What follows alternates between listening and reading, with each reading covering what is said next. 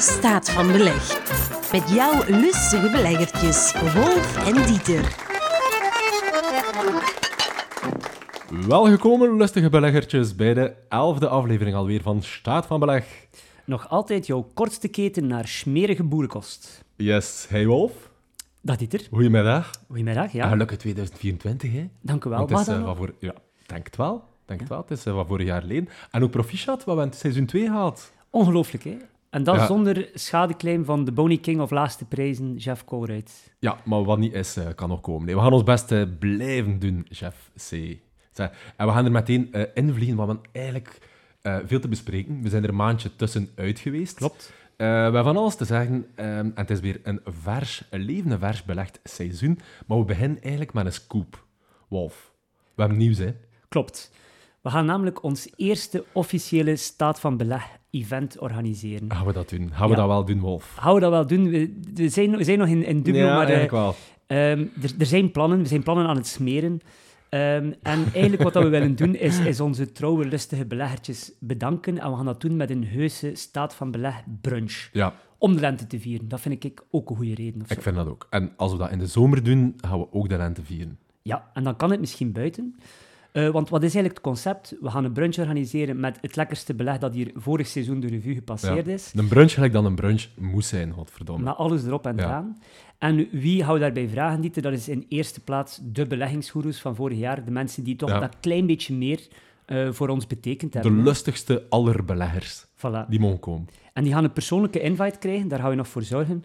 Maar ik denk ook dat bijvoorbeeld de antichrist van de kaas en de nemesis van de goede smaak, onze vriendinnen, daar ook wel hun plaatsje verdiend hebben. Hè? Misschien moeten die dan een keer zo een soort, soort para... Shame, shame, met zo'n met zo'n geesel eh, een klein paradeke doen. Ja, en hè? als ze het ergens moeten leren, is het ook daar. Ja. Dan eh, een Ja, stukje kaas of zo. Maar misschien is deze weg, eh, via deze aflevering, wel een goede manier om een keer aan onze lustige beleggertjes te vragen. Hè? Zou, zou hij komen naar de staat van beleg brunch? Sowieso in het Gentse. Ja. Dank het wel, hè, Ja. Wolf. Nee, We zoeken nog een locatie. Geef ons een seintje. Laat ons een keer weten wat jij daar eigenlijk van. Ja. Zou je afkomen? Ken of heb jij een toffe brunchplek, buiten of Ja. binnen? Eh, laat het gerust weten via mag het iets meer zijn at staatvanbeleg.be of onze Instagram of Facebook kanalen. Eh, en dan verkennen we dat een keer. Hè. Ja. We hebben ook een tweede belangrijke aankondiging. Ehm, we moeten iets rechtzetten. Ja. We moeten iets rechtzetten. We hebben eigenlijk jullie naar deze aflevering gelokt in de vorige aflevering. We schrijven in 2023, niet waar? Toen hebben we gezegd, de volgende episode gaat over eiersla. Wat bleek, Wolf, wat bleek over eiersla, valt er eigenlijk belachelijk weinig te vertalen. Ja, niets. Niets Ja, gewoon. De grootte van de bron is wel belangrijk. En ehm, ja, kan je een beetje leuteren over de smeugheid. Maar leuteren over, dat is niks voor ons. En eh, er drong zich een beetje een interim crisisbeleg op. Hè? Dus we hebben daarover gebrainstormd. En dan bleek eigenlijk dat eh, over krapsla valt er veel meer over eh, te vertalen. Hè? Het is waar, hè? Voilà, dus we hebben dat gewoon over een andere boeg gegooid. Ja, zo zijn wij. Ja. En een boeg eh, is, een, is een goed woord, Wolf. Van vandaag gaan we de... ja, De Noordzee op. ja, de. Noordzee op, ja, inderdaad. En we gaan, ehm, nu, we gaan de Noordzee op, maar het succesrecept, hè, de, de wateren dat we gaan trotseren, veranderen eigenlijk basically niet. Want de eerste rubriek gaat weer uitgesmeerd, staat netjes in dat we ons kei diep diven eh, in die Noordzee, tussen de krabbetjes en andere eh, leuke, eh, ik ging zeggen vissoortjes, maar een krab is een schaaldiersoortjes. Hè. We gaan ook babbelen met een expert ter zake, de speciaal. En we eindigen weer met smekkel naast mond. En we gaan ons buikje weer lekker rondeten aan smeuige beleggingstips. Yes. Ja. Maar voordat we dat doen, hè, die tips gaan uitsmeren, gelijk een copieuze kwak Arabico chocolade op een goed absorberend stuutje, dan doen wij altijd eigenlijk hetzelfde. En we nemen er een beetje eh, de feedback van de community bij. De nieuwste verhalen, reacties eh, van onze beleggingscommunity. En dan noemen we de lustige beleggertjes barrage. Wolf, start maar de barrage. Let's go. Wolf, we zitten met een probleem. Er is feedback op onze uitspraak van Ah. het Nederlands. En het is niet van Patrick R. In tegenstelling tot de... Nee, het is van Eva D. Eva D is een, een trouwe luisteraar. Eh, iemand van eh, Nederlandse eh, origine. Dat hè, klopt. we mogen dat zeggen. Ehm, en ze wijst erop, wij hebben jam gezegd in de koffietieraflevering. Ja, dat is aflevering waarschijnlijk 8. ik. Eh, ik krijg altijd stress als ik iets juist moet uitspreken en dan gaat het mis. Ja, ja, en, ja. En, en terecht, blijkbaar, hè, die stress. Want eh, eh, ze wijst erop dat we moeten zeggen jam. Geen enkele Nederlander zegt jam. Eh, ze is wel sympathiek, ze wil ons helpen. Ze de, heeft een spraakbijlage in haar mail gestuurd. Super. Hou ik je luisteren? Ja. Jam.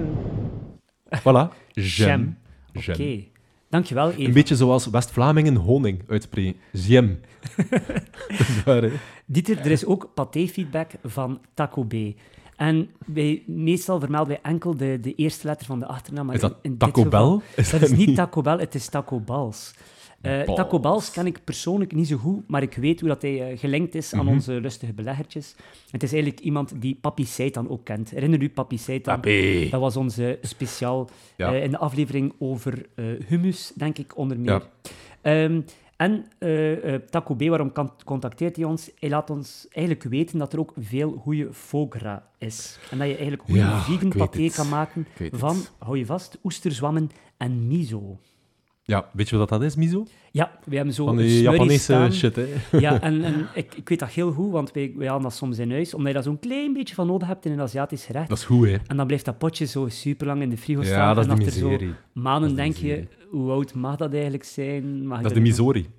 dat is, Oh, dat is sorry, misori. sorry, sorry, we zijn weer begonnen.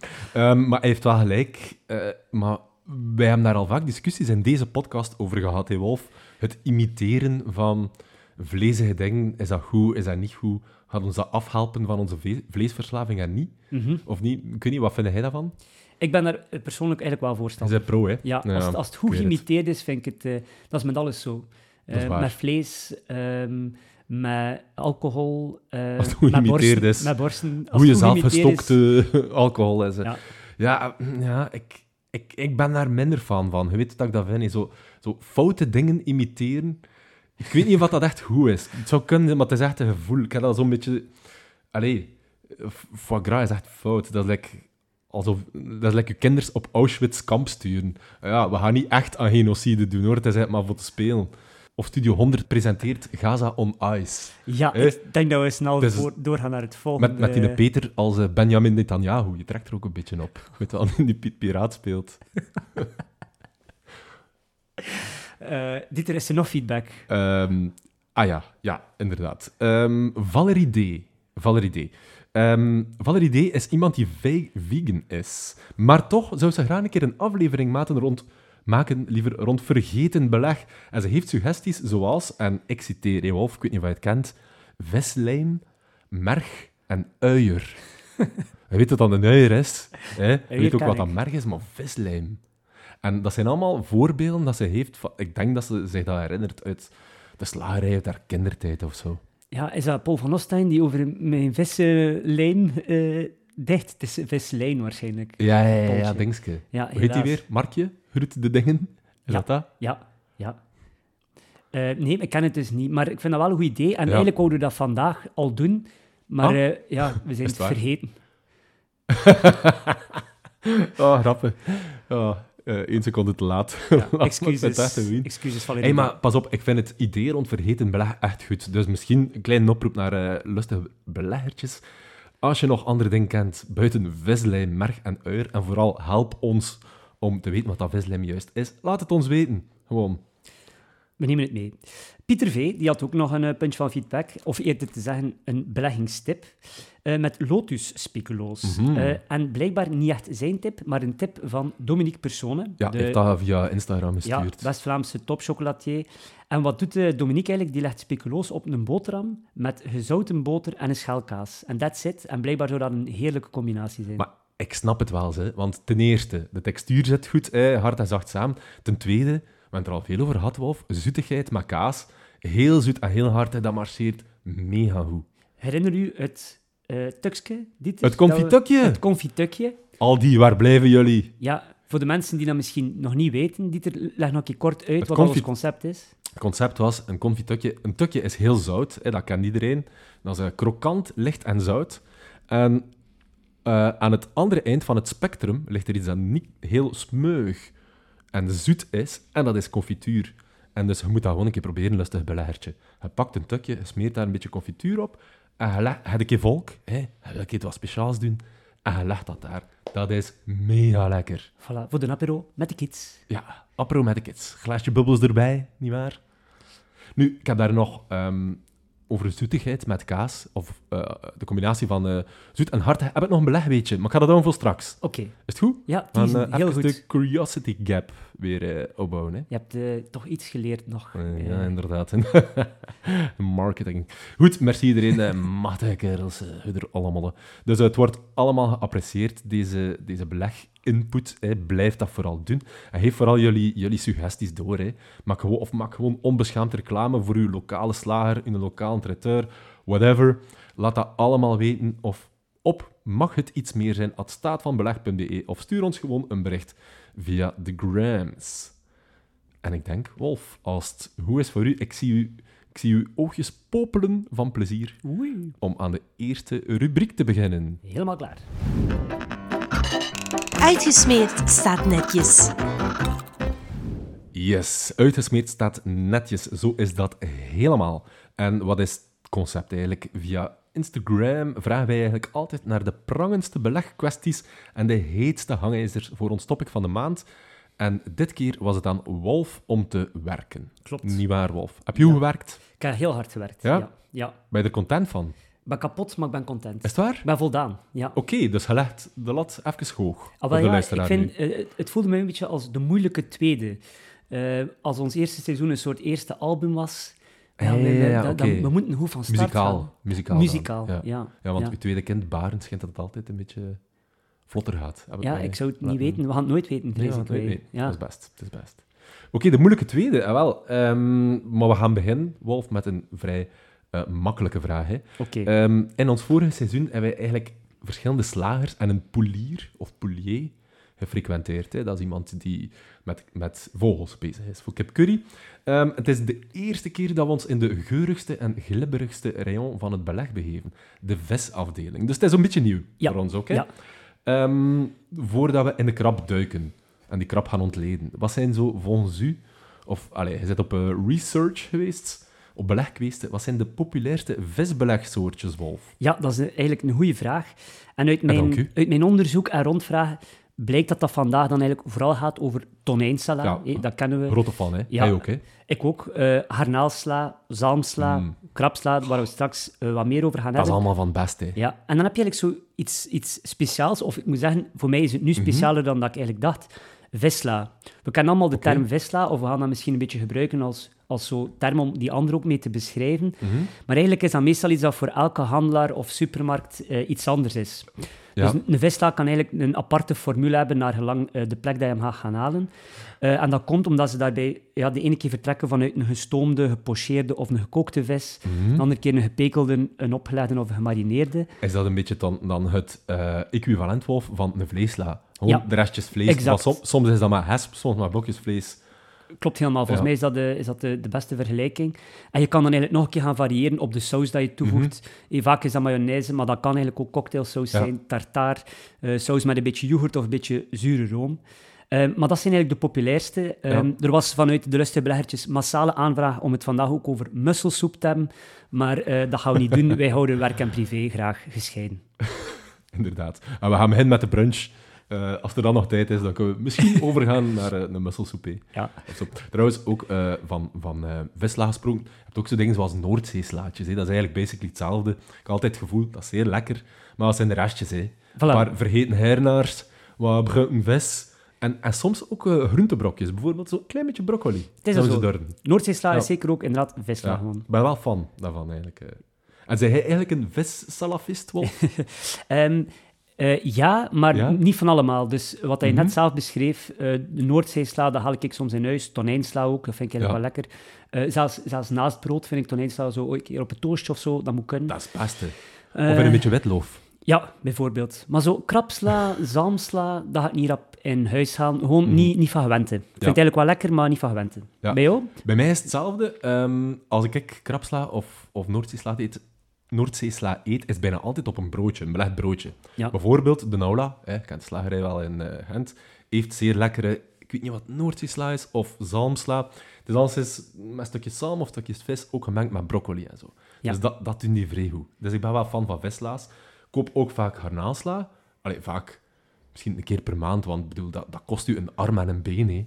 Naslaan, maar jongens, toch 100 gram gaan naslaan. Wat is het, 5 euro? Klopt. Dat niet veel schelen. Ja, en zeker in crisistijd. Ja. Maar eh, Dieter, je zei daarnet iets heel interessants. En best luisteraars, eh, jullie zien dat niet, Dat maar ik heb, ik heb een Dat- dat verrassing verdient. mee voor Dieter. Eigenlijk speciaal voor dit seizoen een keer leuk af te trappen. Ik heb een keer iets mee voor jou. Je hebt vaak iets mee voor mij, maar ik heb een keer Man, ik iets ben mee ik voor jou. benieuwd. Wat je, ga je het gaan halen? Ik ga dat nu gaan aan en ik ga dat een keer aan Dieter geven om ervan te proeven. Een secondje. Ik ben nu wel heel benieuwd. Eh, ik zal intussen beschrijven wat er gebeurt om de, de tijd te vullen. Wolf, ga nu naar mijn keuken. We zitten dus bij mij thuis, in de living.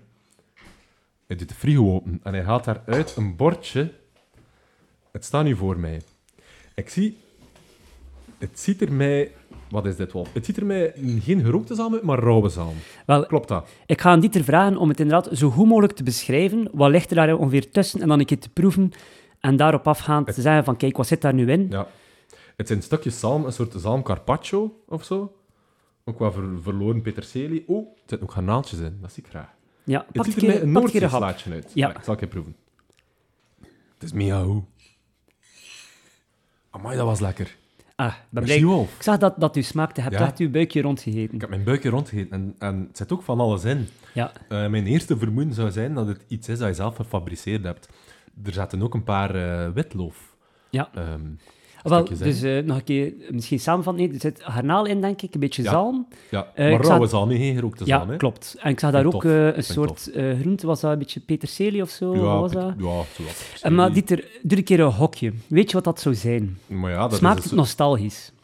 Smaakt het sta- Is, is het iets van een aula? Het is iets van de Nola. Is het salade Ronnie? Het is salade roll. Salade Ronnie!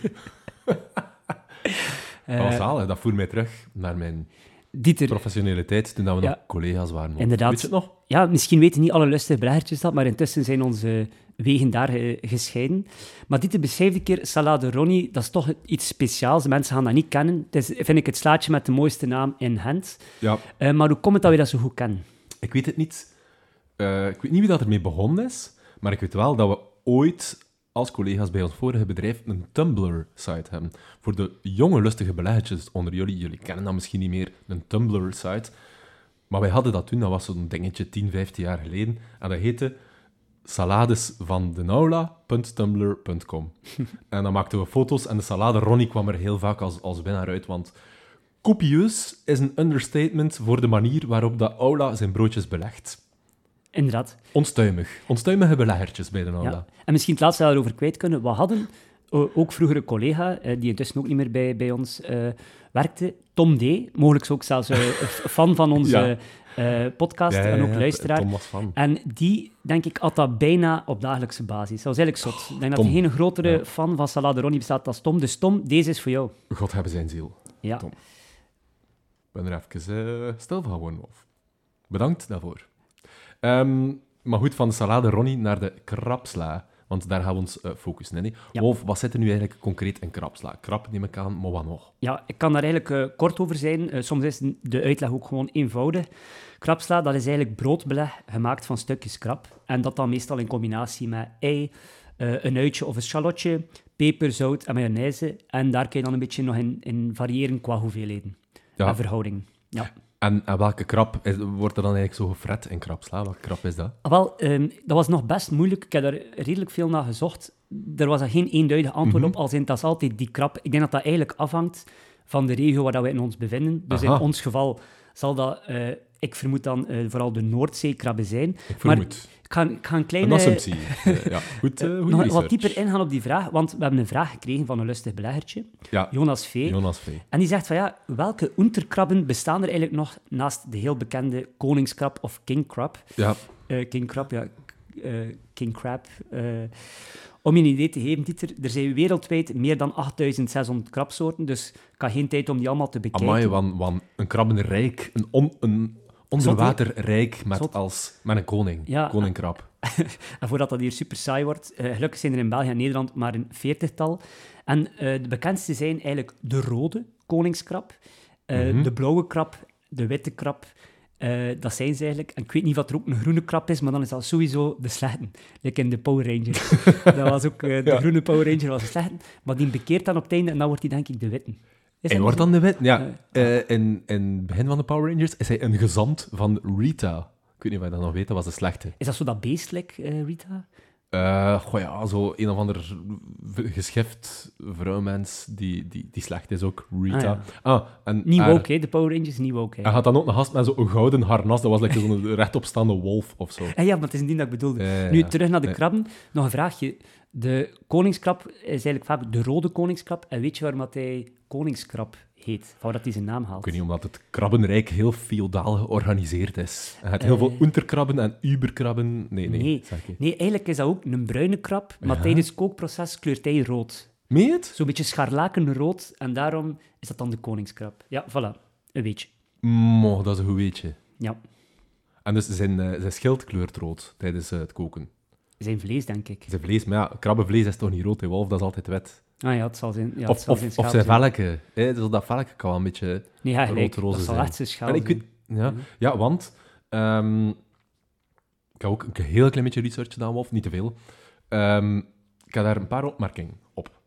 Want, eh, zoals we, we gaan straks proeven, hè, we gaan smikkelen en spullen. En ik heb ook een potje krapsla van een Aldi gekocht. Ja, Wat bleek? Er staat daar dus op aan de bovenkant, maar we gaan er straks nog dieper op ingaan, eh, met king crab, hè, dus koningskrab. Ik bekijk die achterkant, die achterkant liever, de ingrediëntenlijst. Wat blijkt? Dat is eigenlijk voor drie vierde bruine krab, staat er daarop, en één vierde koningskrab. Aha. Dus ze zeggen king crab, maar eigenlijk betekent dat dat er maar een heel klein beetje king crab in zit. Waarschijnlijk omdat dat een of andere fancy crab is. Ehm, dat is Maar dat bevat veel gewoon bruine krab. dat is de preparé van de chef van de krabslaas. Precies, de preparé van de chef van de krabslaas Wij van beginnen hier patronen bloot te leggen. Ik, ik weet niet wat de mensen dat beseffen. Echt, eh, wij halen hier de wereld onderuit van beleg. Hè? Ja, maar het is zo. Het is zo. Dat is hier... eh, ja. ja. We zijn een beetje de skull and bones van, eh van beleg, eigenlijk. Hè? Nee, die bruine krab, ik had het dan een keer opgezocht. Wat is dat? Dat is de Noordzeekrab. Ja. Dat zijn gewoon van die, van die triestige bruine krabben die in de Noordzee leven. Dus de meeste van onze krabsla, vermoed ik toch, hier in, in België of in de lage landen gemaakt, is van Noordzeekrab. Ja. En die king crab, dat is de bekendste krab, maar die leeft in de Atlantische Oceaan, of weet ik veel waar. Ehm, die zit maar voor een heel klein stukje in onze krabslaas. En hoe weet ik dat? Dus ik ben gisteren naar Naldi geweest, ik heb dan een smultocht gedaan en eh, we gaan daar subiet dieper op ingaan. Ehm, ik heb dat wel, ik weet niet, die rode krabben en die bruine krabben, wat is dan de beste? Weet jij dat? Ik, ik, ik- Want- ik zou zeggen, waarschijnlijk wel de koningskrab, de rode koningskrab niet. Maar ja, gewoon waarom, om, omdat hij de koningskrab is. En kan onze. Noordzeekrab, Nee. de, wat is er mis met die bruinkrabben?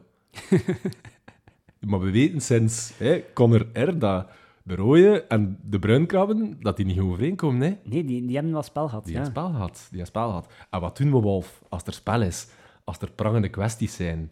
En Eh, een wat doe je met genuanceerd antwoord hebben zoeken. Precies, merci dat je het zegt. We hebben genuanceerde antwoorden nodig. En hoe doen wij dat? Die genuanceerde antwoorden? Met onze goede vriend, Dieter, zeg maar. Chat CDNV. Dus we hebben een vast rubriekje in deze podcast. Iedereen tevreden dankzij Chat CDNV. En wat is het concept een beetje? Ehm, als we prangende belegkwesties en netelige vragen hebben die nuance nodig hebben, en wij zijn niet zo goed in nuance, Wolf. Mensen zeggen dat soms dat wij een beetje hard zijn. Dus dan gaan we die nuance elders gaan zoeken en dat zoeken wij bij Chat. Een beetje onze versie van eh, Chat eh, GPT. Ehm, en dan stellen we daar die genuanceerde eh, vragen. Nu, we hebben wel een beetje feedback gehad op de vorige aflevering dat onze antwoorden van ChatCNV soms te, te genuanceerd waren. dus ik heb de vragen misschien ietsje scherper gesteld dan gewoonlijk. De prompt. De ja, prompt. de prompt, Goed, inderdaad. ja. We hebben de prompt een beetje geëngineerd. Ehm, wat heb ik gevraagd aan ChatCDNV Wolf? Stel dat er een epic battle tussen krabben zou plaatsvinden. Hand-to-hand combat op leven en dood. En in de finale staan een rode krab en een bruine krab tegenover elkaar. En beide krabben hebben zotte combo's. Hoe zou de strijd verlopen en wie wint? Wow, een beetje lekker een Tekken. Ja, ik kan Eh, just zeggen, ah, ik had meer een Mortal Kombat Ah, ja. eh, gevoel. Mortal Komkrab. Ja, inderdaad. Oké, maar, eh, verlos ons. Wie, eh, Weet je wat dat ChatCDNV zegt? Dat ze elk hun sterktes Gaat hebben? even... Ah, wel. Typisch. Maar, maar, maar, maar, maar.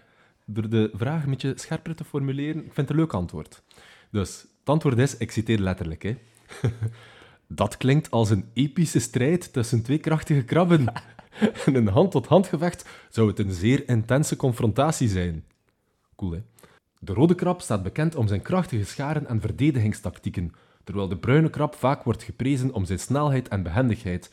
De rode krab zou proberen zijn grote klauwen te gebruiken om de bruine krab vast te grijpen en te verpletteren, terwijl de bruine krab zijn snelheid zou gebruiken om te ontwijken en tegenaanvallen uit te voeren. Zie het voor je, Wolf? Ja, maar ik vind wel, de bruin, de bruin zit al stevig in de defense. ja, ja, ja, maar, ja, maar toch, toch, toch. Het resultaat van zo'n epische strijd zou moeilijk te voorspellen zijn en zou afhangen van de strategieën die ze gebruiken, hun fysieke kracht en uithoudingsvermogen, en ook een beetje geluk. Maar als ik moet kiezen, en nu begeeft ChatGPT zich op glad ijs, Wow. want hè, hij kiest, hè, dan zou ik zeggen dat de bruine krab een kleine voorsprong heeft vanwege zijn snelheid en behendigheid. Maar het zou zeker een nek-aan-nek race zijn tot het einde. De bruine Noordzeeknap krab wint. Zot, hè? Oh, dat, dat, is een, dat is een primeur, want voor het eerst, denk ik, ooit heeft ChatCDNV een keuze gemaakt. Nu, hij maakt Ja. ook wel een flagrante fout als hij zegt nek aan nek race, want krabben die hebben toch geen nek? Ja, dat is eigenlijk wel waar. Ja, en het is ook, hij wint, maar het is geen fatality, bijvoorbeeld. Ken je een fatality? Oké, maar Dieter, dankjewel. Dat is eh, goed. Dat is graag gedaan. Goed, maar dus, eh, dus wat onthouden we? De bruine krab, onze Noordzeekrab, wint. Ja. Eigen krab. Eerst. Ja, maar ja, dat is toch waar, hè? Ja. Ehm, ja, we hebben nog een vraag. Een vraag van Emma V. Aha. Edward D. En eigenlijk nog verschillende mensen.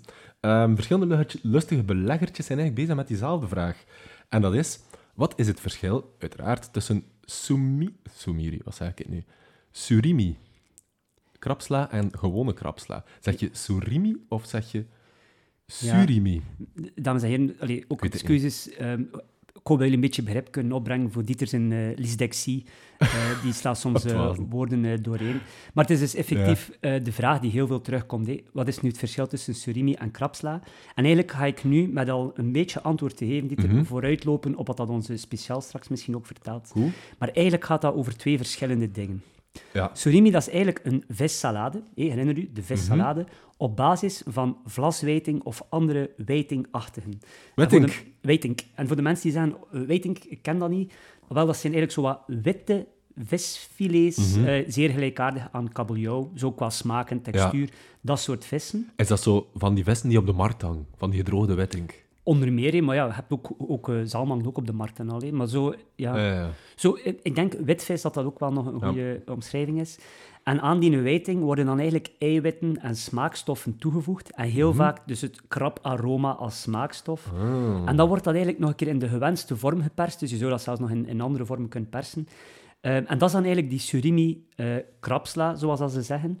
Ja. Ehm, en dat is eigenlijk het verschil. En dan de krapsla zelf heeft echte stukjes krap, maar in surimi ga je dat dus niet vinden. Ehm, maar ik ga hier niet veel verder over eh, uitweiden. Ja, je hebt al eh, genoeg eh wijd verlies eh, gedeeld met eh, ons wolf. Ah, maar dat wist ik dus niet van, van die wijting. Want ik dacht eigenlijk dat, dat surimi-sla, dat dat ehm, geperste vis was en dat dat gewoon, ja, kent dat wel, restjes en overschotjes waren van vis. Een beetje de, de eh, frikandel van Ja. de vis. Ah, wel, het is iets genuanceerder, Ja. dus het is gewoon eigenlijk al anders bereid. Ja. En Edward D. vraagt zich dan af, is het een beter dan het ander? Ik zou denken, ja, krab is toch veel kwalitatiever dan Ja, Wel, surimi. eh goede vraag. Ik stel voor dat we er weer chat CDMV bij... Nee, dat gaan we niet doen. Ehm, Alweer. eigenlijk, ik zou antwoorden van het gaat hier gewoon om persoonlijke voorkeur, omdat het gewoon toch twee andere dingen zijn. Mm. En eigenlijk ook wel een beetje de portemonnee. Want surimi is wel goedkoper dan echte krabsla, omdat dat dus altijd vertrekt vanuit een visfilet en niet vanuit pure krab. Dus als je zegt van ik vind pure krab gewoon lekkerder, dan is dat waarschijnlijk in, in onze smaken kwalitatiever. Maar het is, niet, het is niet zo dat surimi eigenlijk een inferieur product is. Ja, maar het, is wel namaak, hè. Wel, het wordt wel zo'n beetje omschreven, maar eigenlijk vind ik dat niet helemaal correct. Oké. Ja, Ja, Ik, ik ben geneigd aan- van u te, ge- te, te geloven. Het is wel ontstaan als alternatief. ja Oké, maar dan moeten we misschien gewoon... Ja, like die surimi-sticks, vind je dat lekker? Dat, dat ik ook, niet veel. Ja, dat, ziet er gewoon ook een beetje vies uit. Ja, dat is ook vies. Weet je wat dat surimi Een raar textuurtje ook. Ja, weet je wat dat eigenlijk betekent, surimi? Surimi... Ah, wel. ehm, ik had die vraag hier al zien staan en ik... Mag ik even speculeren? Je mag wel hokken, ja. Het zal waarschijnlijk iets, Japan, iets Japans zijn Het of is zo. Japans, Ah, wel, surimi... Het zou wel een keer een naam kunnen zijn van iemand, van een uitvinder. En toen dacht ik van, ja, misschien is dat zo'n beetje zo een... Zit er heel verhaalachtig achter, liever. Anders zou je die vraag niet stellen. Een beetje zoals Aldi en Lidl. Ja, En Adidas en Puma, dat dat zo twee, twee broers zijn geweest die uit elkaar gaan. Hè, zo, Ja. Ik weet niet, de broer de broer Surimi en de broer. Bukake. nee, Surimi en Bukake. Die zijn uit elkaar gegaan en ze hebben alle twee met een andere. Alle twee een andere core, core business uit, eh, Ja, uit- en alle twee succesvol geworden, natuurlijk, hè, met hun product. Nee, nee, zeg een keer. Eh, ja, het, het is helaas geen groot verhaal dat erachter Nee? schuilt. Surimi is Japans voor fijn gehakt. Dus het, verwijst eigenlijk naar de bereidingsmethode van die visfilet. Eh, dus zelfs eigenlijk niet naar het product op zich. Een beetje gelijk dat mi, hè, roerbakmi, kent dat wel, zeer fijne pasta is. Voilà. Zou mi dan fijn zijn in het, in het Japonees of zo? Eh, ja. Misschien moeten we wel een keer vragen aan Maxim M. Die weet veel over eh, wereldkeuken. Voilà, Maxime M. bij deze een oproep aan jou. Oké, Oké, interessant, Wolf. Ehm, ja, en dan nog een paar klassiekertjes vragen, hè. Eh, voordat we naar de speciaal overgaan. Hoe lang mag je dat eigenlijk bewaren in de frigo? Krapsla. in dit geval vind ik dan een, heel belangrijke vraag. Ik denk dat de mensen dat ook misschien al een beetje aanvoelen. Krapsla moet je geen weekje laten liggen in je frigo. Dat is al een beetje tricky. Eh, het ruikt eigenlijk al vanaf dat het vers is, dus het ruikt dan misschien nog iets meer. Hé, maar fuck. eh, en, ja, ik heb gisteren krapsla gekocht. Heel mijn frigo stinkt ernaar. Ah, ik wou niet zeggen dat ik binnenkwam, maar inderdaad, er hangt hier Ah, nee, een maar de, ja, de antichrist van... ah nee, sorry, de nemesis van de goede smaak is weg. Dus eh, het is wel degelijk de frigo. Ah, dat is zo gemakkelijk. Nou, ja.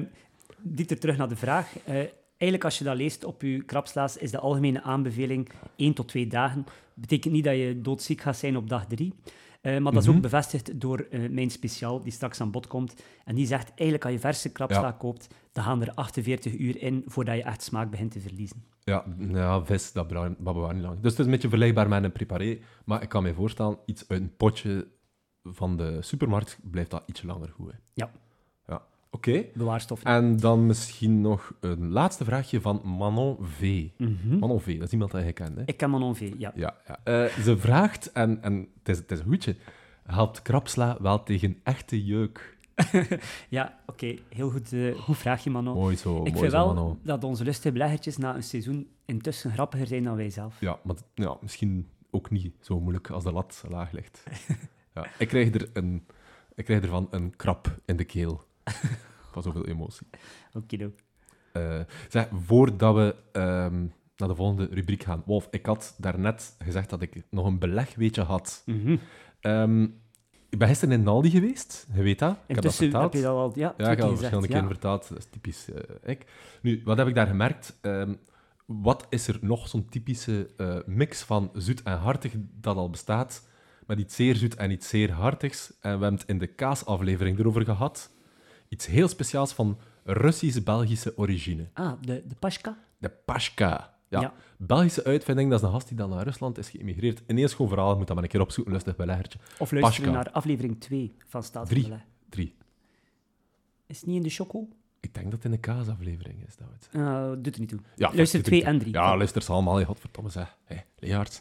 Nee, eh Pashka. Maar Pashka is een merknaam. In een Aldi verkopen ze geen Pashka, want dat is een merk. In een Aldi verkopen ze niet zo heel veel merken. Ze hebben daar hun eigen Pashka-variant. Weet je wat dat heet? Typische Aldi-naam, maar ik vind het geniaal. Een moet een keer raden. Choco met kaas. Hoe zou het kunnen noemen? choca's. Bijna. Goed, Wolf. Goed, Wolf. Je kent Aldi goed. Choca. Ja, tuurlijk. Echt waar. Dus kijk. de Pashka van een Aldi heet Choca. Daarom gaat het nooit een goede marketeer zijn. Dat Eske, dat moest inderdaad gewoon... Ja. Ja, goed. Doen ze het toch weer goed. Aldi. Ja. Anders, maar ja, het is beter choca dan omgekeerd. Hè. want Anders zo ka- kako. dat nou, nou niet echt. echt. Bukako. eh swat. ja, oké. Dat was de Japanse broer, zeker. Yes. Eh, Wolf, we zijn door onze vragen. Wat dat goed is. We iedereen geholpen. En dat, dat was zijn we er. Voor de helpen. Ja, De helpen. ik voel, ik voel dat er veel vast zat bij ons. Het is, het is, het is alweer... Ja. En ik zeg meisjes, ik weet niet, het is like door een Noordzeeslaatje dat ik spontaan Oostends begin te babbelen. Ik heb goesting om zo, like Dominique Persone, zo een vissersmutsje aan te doen of zo. Nee, ehm, normaal, als we de meisjes naar helpen, dan nomineren we soms een keer een beleggingsgoeroe van de maand. Klopt. Ehm, we hebben niemand, dat is geen schande. We gaan iets totaal anders doen. Wolf, wie zich goed herinnert, eh, lustig beleggertje. Eh, in de vorige aflevering hebben we gesproken over iets heel speciaals. En er staat hier naast ons iets te wiebelen. Wolf, kun jij even uitleggen wat dat, dat is? Wat staat er hier te wiebelen? Het is eh, heel hoog. Het is niet Yves. En het bestaat uit een aantal lagen. Ja, eh tien, om precies te zijn. ik denk negen. Of negen. Ja. negen. eh, Tien met het broodje meegeteld. Het is namelijk de Stute des doods. Dieter, Dus Tutte dus dood. het concept kwam uit jouw geniale koker. Vertel een keer. Goh, ja, eigenlijk was het meer een brain fart, maar we hebben het nu gedaan. Dus Voilà. moeten we toch uit je koker? Voilà. Inderdaad, ik kan een beter keer uitgewassen met een koker. Stik nog een beetje. Zwat, ehm, nee. Het idee was, eh, alle lekkerste beleg, belegsoortjes uit seizoen 1, eh, meer bepaald de, de tips voor de kleine beleggers, we gaan die allemaal samenleggen. En als je heel veel lekkere dingen combineert, zouden wij dan effectief ook een lekker totaalresultaat hebben. Dat hebben we getest door een boterham te maken, een dubbel boterham eigenlijk, met eh, choco, preparé, kaas, kipcurry, hummus, beenham, salami, confituur en paté. En dat is het, denk Klopt. ik. Dat Ja, zijn negen dingen. En we hebben dus al de beste dingen daarop gelegd. Wat ligt er daar dan precies op? Daarvoor moet je naar onze Instagram kijken. Want de poppel van 2023 staat daarop. Er staat eigenlijk de beste, allez, de beste prijskwaliteit dan, eh, de beste belegsoortjes dat je zomaar in de winkel kunt vinden. Dus we gaan daarvan proeven, Wolf. Oké. En dan gaan we onze mening geven en dan gaan we delen met jullie. Ik heb net een knoopje opengezet. Gaan dat een keer proberen.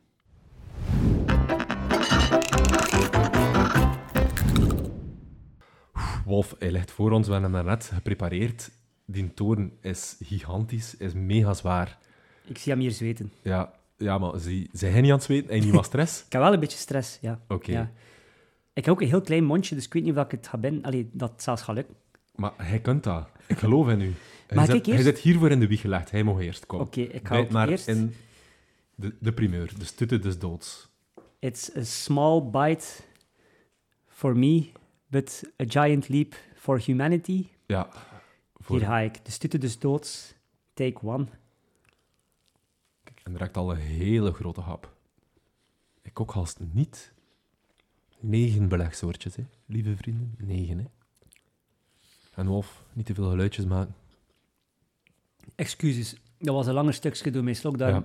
dan verwacht.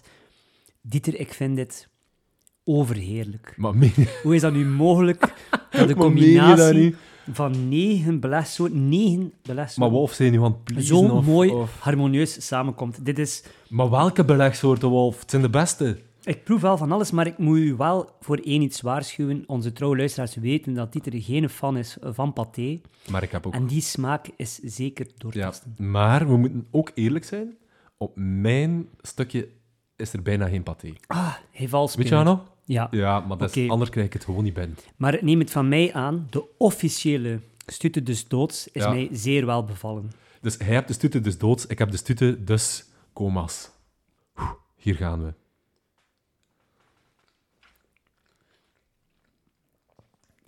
Dat is de max. Dat is de max. Het doet mij denken aan die, een, die een bal van Willy Wonka. Hij heeft zo een of andere magische uh. Zo'n En- een gagball. en- ja, een gagbal.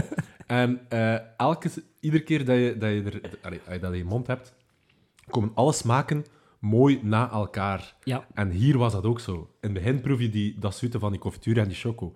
En dan komt de preparé bij. En dan komt de hummus bij. Hummus een beetje minder, hè. Dan komt de curry bij. Mhm. Dus eigenlijk is het, is het een, ja, een mooi spectrum dat zich ontvouwt maar Op- ik vind het briljant. op, ik vind het echt briljant. op subtiele wijze. Het is goed. Ja, en Het ik, ik dacht dat het veel slechter ging zijn, ik ga eerlijk zijn. ik denk, Dieter, dat de luisteraars gaan zeggen van uiteraard vinden die twee hun eigen vondst ook Nee, weer nee. heerlijk. Maar ik wil iedereen Ja. uitdagen. Het is, het, is, het is een warme oproep. Alsjeblieft, je hebt de tips staan. Maak hem eens zelf. Doe het. Maak er een filmpje van. Laat het ons Maar zien. dat is een idee. Tag ons. En als we de eerste die dat doet, die wint een nieuw, een gloednieuw staaltje pretpakket van Staat van Beleg. Olivier Mouton van Duroc d'Olive, het hoort, hè, man. We hebben eh, dringend eh, sponsoring nodig. Hè. Nee, maar ik meen het wel echt. Ik ben heel benieuwd wat de andere lustige Ja. beleggertjes van, van deze monstercreatie in de positieve nee, maar het is, zin van het het is, woord. it- it's alive, it's alive and it's also kicking. Ik dacht dat de preparé spelbreker ging zijn, maar hij brengt alles samen. Preparé is de grote verbinder van deze stutte des doods. Ja, en ik denk, Dieter, dat we nu vredig kunnen sterven en over kunnen naar onze dus volgende rubriek. Ik ben er een beetje emotioneel van, precies. Ah, maar heb tijd om even te bekomen. Tijd voor rubriek 2. De speciaal. De speciaal. Yes, de speciaal, Wolf. Het was aan jou om een kandidaat te zoeken. Eh, een krapwaardige kandidaat, vertel een keer. Dat is, eh, dat is heel juist, eh, Dieter. En ik moet zeggen, als afstammeling van een Blankenbergse vissersfamilie voelde Aha. ik mij deze keer heel emotioneel betrokken bij de opdracht. Ik wist Ehm, dat niet. Ja, en kijk, ik heb nog iets mee. Ik ga het heel kort houden. Maar ik maar zag Dieter- al... Ja, dat- Dieter zag hier al dat? ik De- hier een soort boekje weer mee heb. En de vorige keer heb ik Ja. gestoefd op het werk van mijn oma. Ik heb nu eigenlijk het levensverhaal van mijn grootvader bij. Jan Goderis. Het boek heet ook J. Goderis. Mijn verhaal. En ik heb het gewoon heel eh, kort mee, Dieter. Die heeft een boek geschreven. Ja, die heeft een boek geschreven. Mijn oma heeft eigenlijk ook een boek over haar eigen eh, levensverhaal geschreven. Mooi. Ehm, ja, heel interessant allemaal. Da- Daar, daar zit ook eh, hun verhaal van een oorlog tussen. Maar mijn overgrootvader, Ingelbert, was een visser. Een blanke visser. Engelbert. Ja. Ehm, en ik ga misschien een heel kort stukje voorlezen uit dit boek om een keer te beschrijven wat voor soort schipper dat, dat was. Kom aan, volle bak goderis. Ingelbert Goderis. Dan kwam de ervaring van het varen met de smek, eigendom van de familie Goderis. Aan boord was Ingelbert Goderis de schipper. Hij was de beste schipper die Florimond heeft gekend. Hij kende de zee, de kust en het strand. Zijn hoofd was een computer die alle waarneembare gegevens kon opslagen. Hij kon varen zonder instrumenten en het fantastische was de zekerheid dat er ons met hem niets kon overkomen. Prachtig. Voilà. Het, is, het is nog schoon. Ja. En dus, hij was eigenlijk een handelaar van smack. Dus een, drugs, eh, een drugtrafficker. Eh, nee, de, de frigo's van Smek. Eh, nee, nee, dat is, dat is eh, een Blankbergse visser. Zowat eh, dat even terzijde. Amai, en maar het is nog goed geschreven ook. Eh, ja, Het ja. zit wel in de, die creativiteit, dat zit in de familie bij Wolf. ja. Is dat van je paaskant? Of? Ah, ja, dat, is, dat is mijn eh, ja. vaderskant. Domme vraag. Maar mijn moeder is ook creatief, hoor. En dat kan ook. Ehm. Nu, Oké. Dieter, wat ik moest eh, Cool. Vinden, heb ik... eh, wat ik moest zoeken, sorry, heb ik ook gevonden, maar in Hartje Gent dan nog. En dat was eigenlijk wel zot. Ik ben langs geweest bij Vishandel De Vis. Maar jongens, Wolf, ik, ik, jij bent een efficiënte mens. Je bent bij Nola geweest en dan dacht je... Goh, wat is er hier niet te ver? Een luie mens of een efficiënte mens, ik laat het eh, in het midden. Ja, al Ehm, werk is ook werk. Voilà. De vis, dat is, Dieter, hij kent dat ook, gevestigde waarde in Gent. Mhm. En dat is eigenlijk het passieproject van Danny de Kroos. En Danny, dat is een keer echt een man naar mijn hart. Goeie dat, naam is, eh, dat is daar de zaakvoerder. Een keihard werkende zelfstandige, die ook elke dag nog zelf in zijn winkel staat. Eh, een West-Vlaming van oorsprong. Niet helemaal verwonderlijk, vind ik. eh, van Bachten de Kuppe. Voor Maar ja, vis, vis West-Vlaanderen, ja. ja, voilà. Eh, voor de niet-West-Vlaming, Bachten de Kuppe, dat is eigenlijk het, het stuk van de Westhoek achter de Nijzer. Dat is grappig. Ik had er gisteren nog een discussie mee met, met eh, de nemesis van de goede smaak. Ja. Want de Kuppen en de Westhoek, dat is niet hetzelfde. hè, Nee, nee, nee. Dat is niet exact hetzelfde. Het ene is een deeltje van het andere. Ja, Ja. het is het stukje dat je eigenlijk onder water kan zetten. Ehm, in 1994 heeft eh, Danny eigenlijk een verwaarloosde vishandel in Gent, daar in de Volderstraat, eh, overgenomen. Hij heeft dat uitgebouwd tot een zeer bloeiende zaak vandaag. En wat dat heel leuk is als je daar langs gaat, is dat is echt super vriendelijk personeel, maar ook eh, enorm ja, deskundig personeel, hoe dat ze daar de vis behandelen, u, ja. u advies geven. Dat is eigenlijk gewoon een plezier om daar langs te gaan. En die zijn eigenlijk allemaal opgeleid onder Danny's roggevleugels. Ehm, wat ook grappig is, is Danny heeft, heeft dat zo'n trekje van Robert De Niro. Kon, kon ik niet, eh, niet zien. Ja. Ah, ja. En, hij- en hij had er dan soms een kapmes boven. En soms had ik wel het gevoel dat ik zo in, in een of andere eh, Scorsese-film beland was. En dat ik ook, ook een lijk ging moesten mee verkappen en dan in de diepvries moest steken. Cape Fish. Nu, Dieter, over naar de essentie van eh, de speciaal. Want ik heb Danny een aantal belangrijke vragen rond krapsla gesteld. Ja. Om te beginnen, het geheim van een goede krapsla. Hoe herken je nu eigenlijk een kwalita- kwaliteitsvolle krapsla? Mhm. Laat ons een keer luisteren. Een goede krabsalade vertrekt zoals alle salades van een goede basis. Het krabvlees dat gebruikt wordt, het wordt en bij ons als vers ge- eh, aangebracht. Wordt ook in heel veel gevallen het diepvrieskrabvlees gebruikt. Maar sowieso moet het een goed product zijn. Bij ons is het uit eh, bruine krabben. Dat is het, bruine krabben wil zeggen dat het, eh, het vlees dat uit het panzer komt bruin is en uit de poten wit is. Dat is de verschil en kleurt die salade een klein beetje lichtbruin naar oranje toe. Aha, ook bruine krabben. Bruine krabben, en het hoort toch het rode- vlees. Toch het vlees. Toch het vlees. Ja, maar de poten zijn wit, is het, hè? Ja, uit het panzer. Amai, interessant. Oké, bruine krabben van de Noordzee. Dat hoor ik graag, Danny. Voilà. En ik, volg, ik vroeg hem vervolgens ook van, wat maakt de krapsla van de vis dan uniek? Ik denk dat onze eigen kruidenmengeling die eraan toegevoegd wordt, altijd de krapsalade uniek maakt. Wij hebben in samenspraak met een kruidenmenger een eigen mengeling gemaakt die we voor veel van onze salades gebruiken. En dat maakt het een beetje uniek. Cool zijn, een kruidenmenger. Ja. Het is like zo'n soort uh, alchemist van de, van de kruiden. Zo is dat. En Cool, in, in onze aflevering over beenham hebben we dat ook gehoord. Hè, dat de slager zegt, eigenlijk zit het onderscheid vaak in de kruidenmengeling die we dan met ons vlees gebruiken. Inderdaad. Dus ja, ja, maar het is zo. ehm, We prepareren ook, het basisproduct moet goed zijn, maar dan... En dat is zo, ja, de secret sauce, hè. niemand wil dat dan vertalen wat dat, Ja. dat dan is. Ja, voilà, Danny Cool. ook niet. Dat is eh, het grote geheim. Nu, ga ik je luisteren aan Danny. Zo eh, verse vis in hartje hand. Hoe krijgt Danny dat eigenlijk voor elkaar? Aha. Via de schaalde zeker? In eerste instantie eh, is er een directe aankoop van onze Vlaamse visveilingen, dus waar we drie keer in de week naartoe gaan, maandag, woensdag, vrijdag. Dat kan zowel Zeebrugge als Oostende zijn. En daarna loopt, er natuurlijk een hele hoop import vanuit verschillende Europese landen. Dat kan in de meeste gevallen, of het grootste deel, komt uit IJsland, waar we toch al een dertigtal jaar samenwerken met dezelfde leverancier. En dan een heel klein beetje Engeland, Frankrijk, eh, Denemarken, afhankelijk van wat op de markt aanwezig is. Ja, oké, interessant. Ja. Ja. Ja. dus het is eigenlijk van, van uit de Noordzee, van verschillende landen. Voilà. Ja, ook grappig tijdens die gesprekje dat net een rode krab de kop aan het inslaan was. Ja. Hier een motherfucker. Of wel een wolhandkrab. De business stond niet stil natuurlijk. Maar eh, ik zei ook tegen Danny van oké, eh, hij zegt hier drie keer naar de visveiling in de week. Ehm, dat gebeurt dus naast de werkuren, of naast dat dat winkel Voor open dag en dauw wel echt. Hè. Voor dag en dauw. Vertel een keer, hoe ziet zo'n ochtend eruit, eh, Goed. Danny? Eh, In het algemeen gaan mijn wekker af om half vijf en dan, gaan we, dan, ja, dan begeef ik me naar Oostende of Zeebrugge, wat noodzakelijk is. Ehm, die mensen ter plaatse beginnen om middernacht met sorteren van de vis. En wat ik doe bij mijn aankomst is eerst kijken welke vis dat ik graag zou aankopen of wat ik zou willen aankopen. En daarna op het moment dat de veiling begint, probeer ik ze aan te kopen.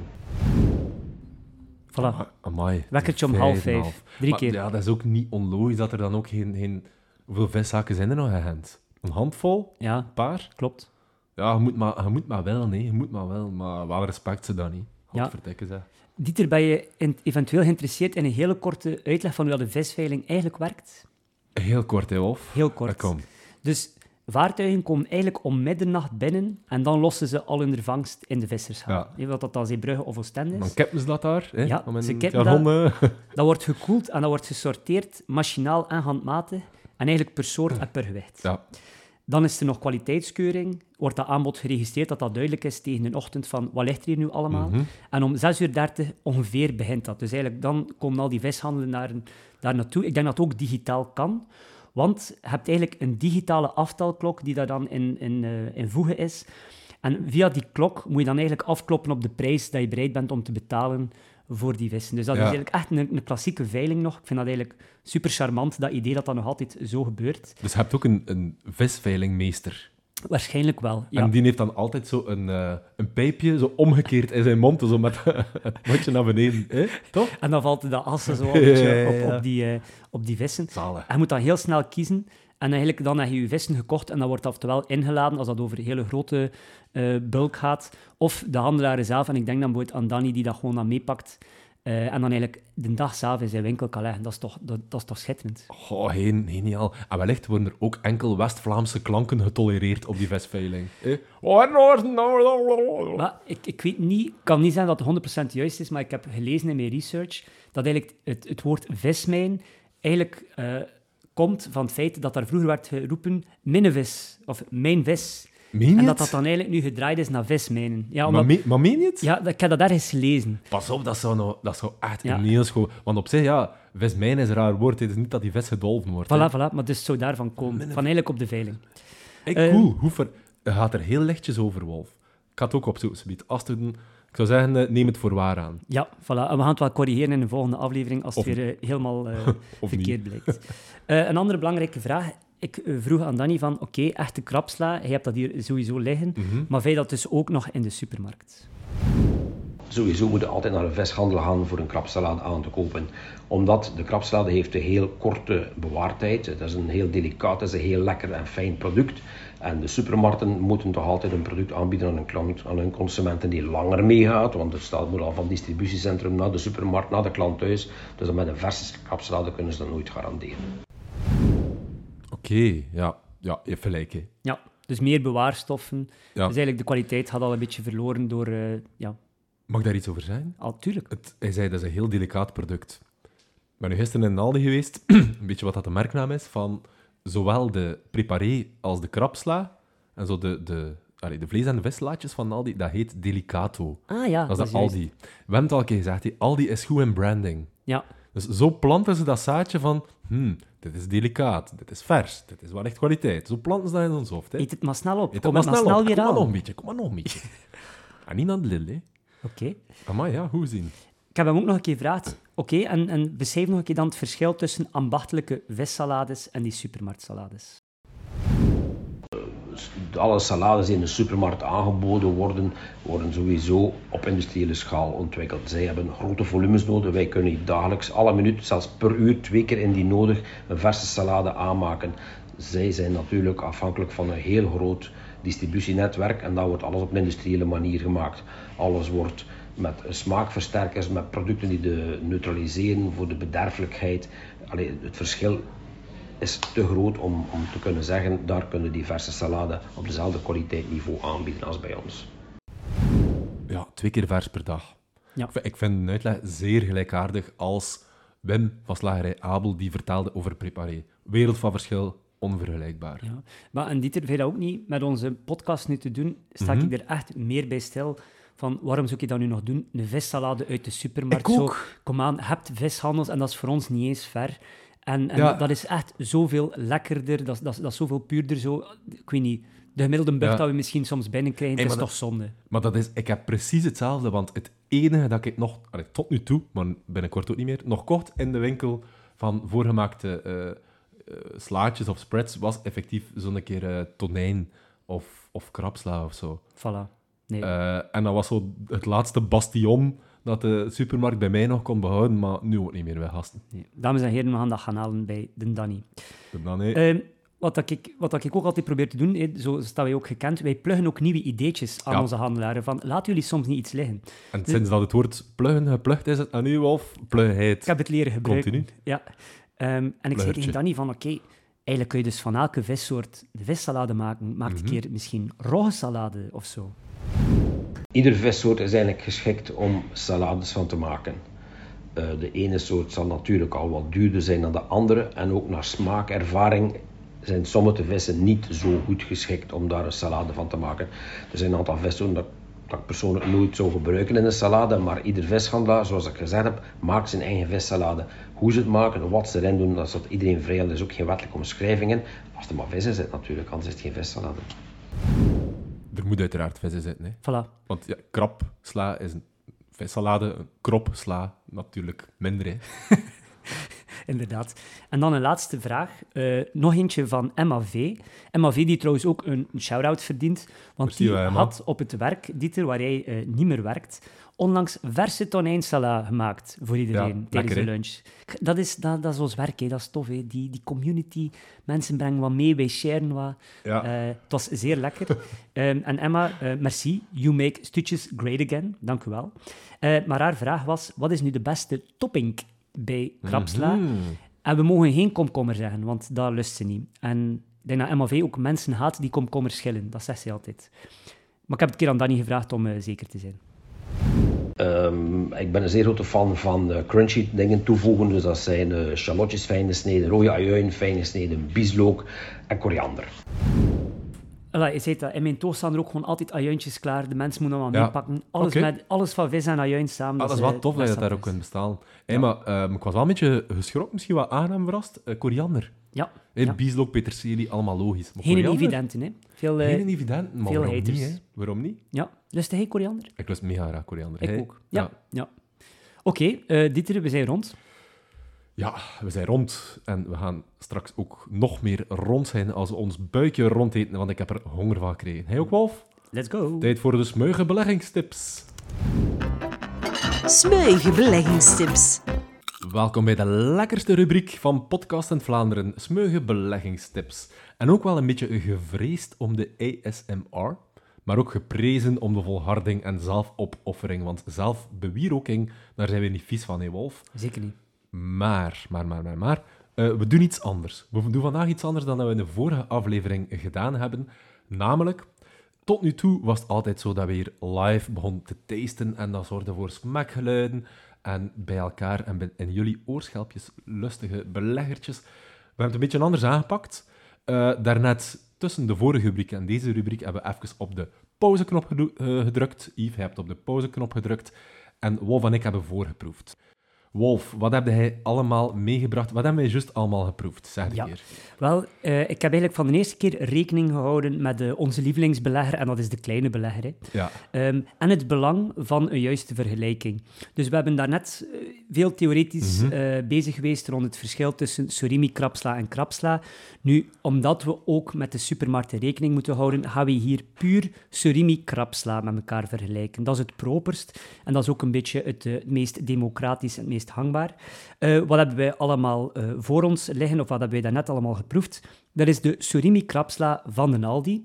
Die heb dat daarnet verteld, dat is van het merk Delicato. Delicato. Yes, dat is meteen ook eigenlijk de goedkoopste. Dat is eigenlijk maar 5 euro de kilo. Dat valt enorm op, want de andere surimi krapsla's die we mee hebben, die zijn al wat hoger. Dieter, Denk- ik zie jou... eh, Het is niet... Nee, de surimi-sla is van Delicato, het is anderen. Ah ja, Ja. Dus ik ga dat hier opzoeken. Vertel maar verder intussen, ze. Oké. Eh, de surimi krapsla van Boni. De vrienden van Boni mogen uiteraard eh, niet ontbreken. Nieuw seizoen, nieuwe kansen. En dat schippert tussen de 15 euro, allee, rond de 15 euro per kilo. We hebben de surimi krapsla van het Deleuze huismerk. Dat is ook 15 euro de kilo. De surimi krapsla van Oké. Oké zit er nog eens tussen. Dat is 18 euro de kilo. En dan hebben we die van Delio. Dat is ook wel een leuke om er af en toe eens tussen te gooien. Dat is de no mayo versie. Benieuwd of dat we dat geproefd hebben. Met 40% minder vet, daar pakken ze mee uit. Ook een beetje duurder, dat is 22 euro de kilo. En dan hebben we de surimi krapsla van Danny, van de vis. Eh, en dat is direct al de hoogste prijscategorie, ook 38 euro de kilo. We moeten wat over hebben voor onze verse vis. Maar dat zou dan ook zo de, naar de kwaliteit moeten zijn. Dus heel benieuwd. En ik ben bij deze ook Ja. officieel arm na deze inkopen. Ja, ik snap dat je nu wellicht vrij krap bij kas. Ah. Trouwens, een kleine rechtzetting, Wolf. Eh, de krapsla van de Aldi is niet van het merk Delicato, dat maakt minder uit. Maar het is wel degelijk ook 15 euro de kilo. Oké, Ja, de surimi-sla is... Dus eigenlijk kunnen we zeggen, surimi is drie keer zo goedkoop als krap. Dat is wel zot, hè? Dus eh, al de huismerken zijn ongeveer 15 euro de kilo. ja. Oké, Goed. Ja, voilà. We gaan beginnen, Wolf. We hebben hier scores genoteerd. We hebben voorgeproefd. En eh, ik stel voor, Wolf, dat we beginnen met de slechtste. Dus we gaan van onder naar boven toe werken. Maar voordat we dat doen, heb ik wel een superbelangrijke vraag, Wolf. Is het allemaal wel levende vers? Het is hier altijd levende vers. Oeh, dat is wel een opluchting. Zeg, en is het ook van het beste? Er maar zeker van dat het van het best is. Hé, hé, dan denk ik dat we klaar zijn voor eraan te beginnen. Hè. Goed, Wolf, ben je Ja. klaar? Zeker. Eh, we gaan van achter beginnen. Ja. Eh, Wolf en ik kwamen tot de consensus. Eh, we hebben hier een krap surimi-slaatje geproefd van slechts 4,5 op 10. En wat was dat eigenlijk? Dat was een heel raar krapslaatje dat er een beetje oker uitzag. Meestal is dat zo wit, maar rood. Het was oker. Gelig. Kan het niet anders zijn. En het smaakte like gewoon niet naar vis. Raar smaakje. We waren het erover eens, het was eigenlijk gewoon niet zo lekker. Het was niet zo lekker. En wat gaan- is dat, Wolf? Jij mag het wel nog live onthullen. Dat gaan we dus wel nog doen. Dat gaan we wel nog doen. Dat Want is, shamen, allee, dat doen we wel nog altijd live, hè.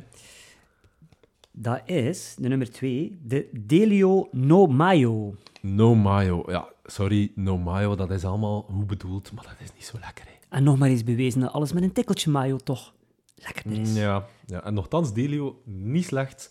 In dit geval slaan ze de bal of de krap liever volledig Helaas, de enige die er niet door zijn. Kijk. Ze zijn er niet door. Ja, Nee. Ehm, de rest is er wel allemaal door. Want de tweede, dus eh, nummertje 5, in de ranking van onder naar boven, kreeg 6 op 10. Mhm. Wat was dat? Dat was een krapslaatje met hele grote slierten. Krap. Ehm, ik vond het een beetje te zoet, Wolf. Weinig ijsmaak, heel sauserig. Niet zo rijk aan smaak had ik ook genoteerd. Ja. En ik miste zelfs een beetje krap aroma. Dus kijk, voor Ja, mij kwam het heel, zelfs heel zo suri- ver. surimia- su- surimesk, als het ware. Oké, ik ga hier een keer Wat goed tellen en onthullen wat dat is. Ja. Dat is de surimi krapsla van de Leize. Kijk eens aan. Van de lijzen, ja, 6 op 10, niet slecht, maar ook niet fantastisch, hè. Nee. De lijzen. Oké, dan gaan we naar de vierde, top 4, top 4. Ehm, was een surimi-slaatje dat voor mij nog altijd veel te zoet was. Of surimi-krapsla, sorry. Ehm, dat stoort mij een beetje. Daar wordt altijd heel veel suiker, heel veel smaakversterkers, heel veel zout aan toegevoegd. Te veel, vind ik. Het was ook een beetje cocktailsausachtig. Ja, een beetje te zoet naar Dieter zijn tand. Ik ben er wel fan van. Van mij mag het best wat sauseriger zijn. Eh, de stukjes mogen rust wat in de saus zwemmen. En daar kwam wij dus op de score van 6,5 op 10. Yes. Dieter, ik stel voor dat ik even laat weten Ja. wat het was. Wie krijgt er 6,5? En dat zijn de vrienden van Boni. Boni, ja, middelmaat. Geen slechte seizoenstart. Nee, maar dat is wel een, ehm, een, hoe, een typisch boni. Soms keer heel slecht, soms keer heel goed.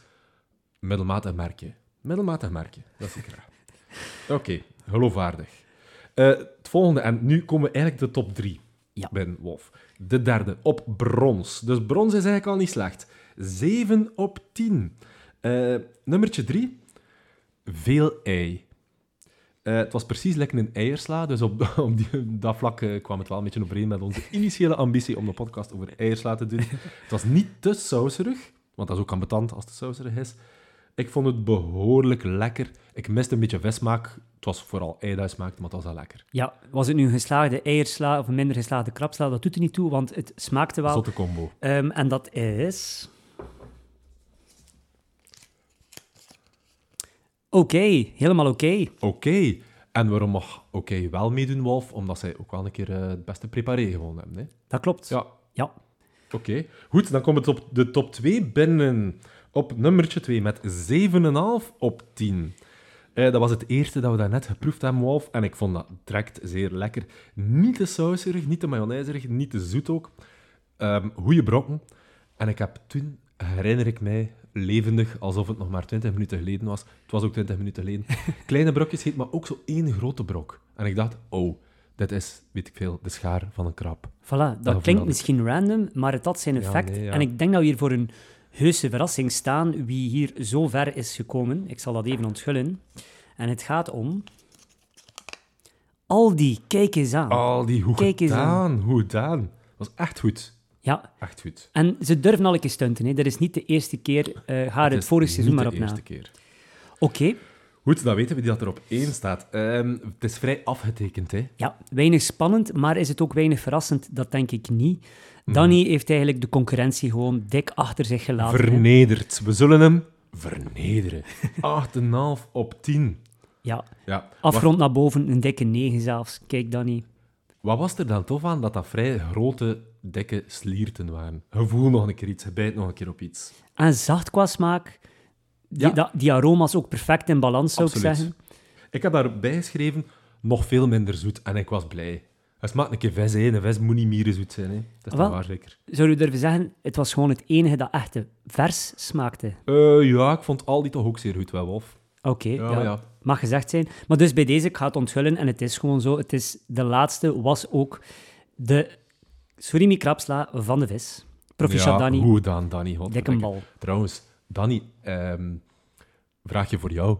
Ik dacht vroeger dat vishandel de vis, dat dat echt gewoon, dat die mens de vis heette met zijn familienaam. Maar dat is niet, dat- dat- niet het geval, hè?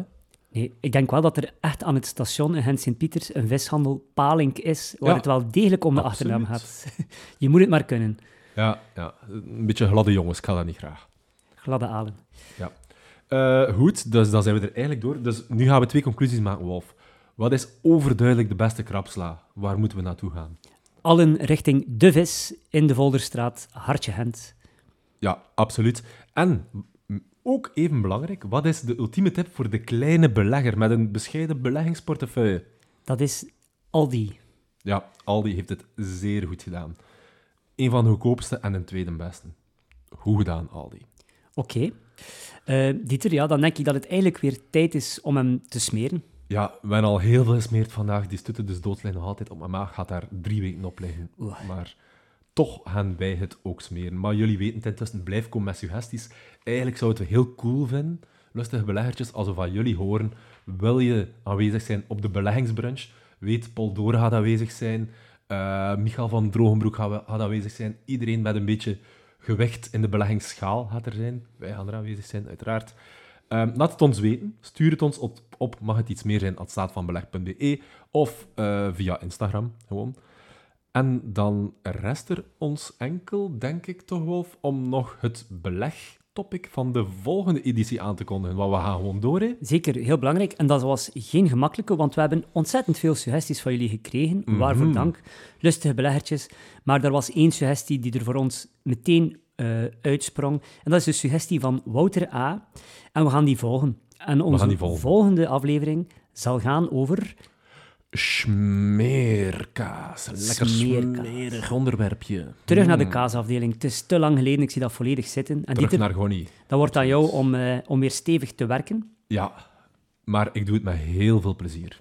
Want kaas, dat is van het beste en vaak ook levende vers. En tenzij dat wij zouden sneuvelen als collateral damage in de epic battle tussen de rode en de bruine krab, dan horen we jullie graag terug. Volgende maand lustige beleggertjes. En intussen tijd, keep the spread alive. Bye. You.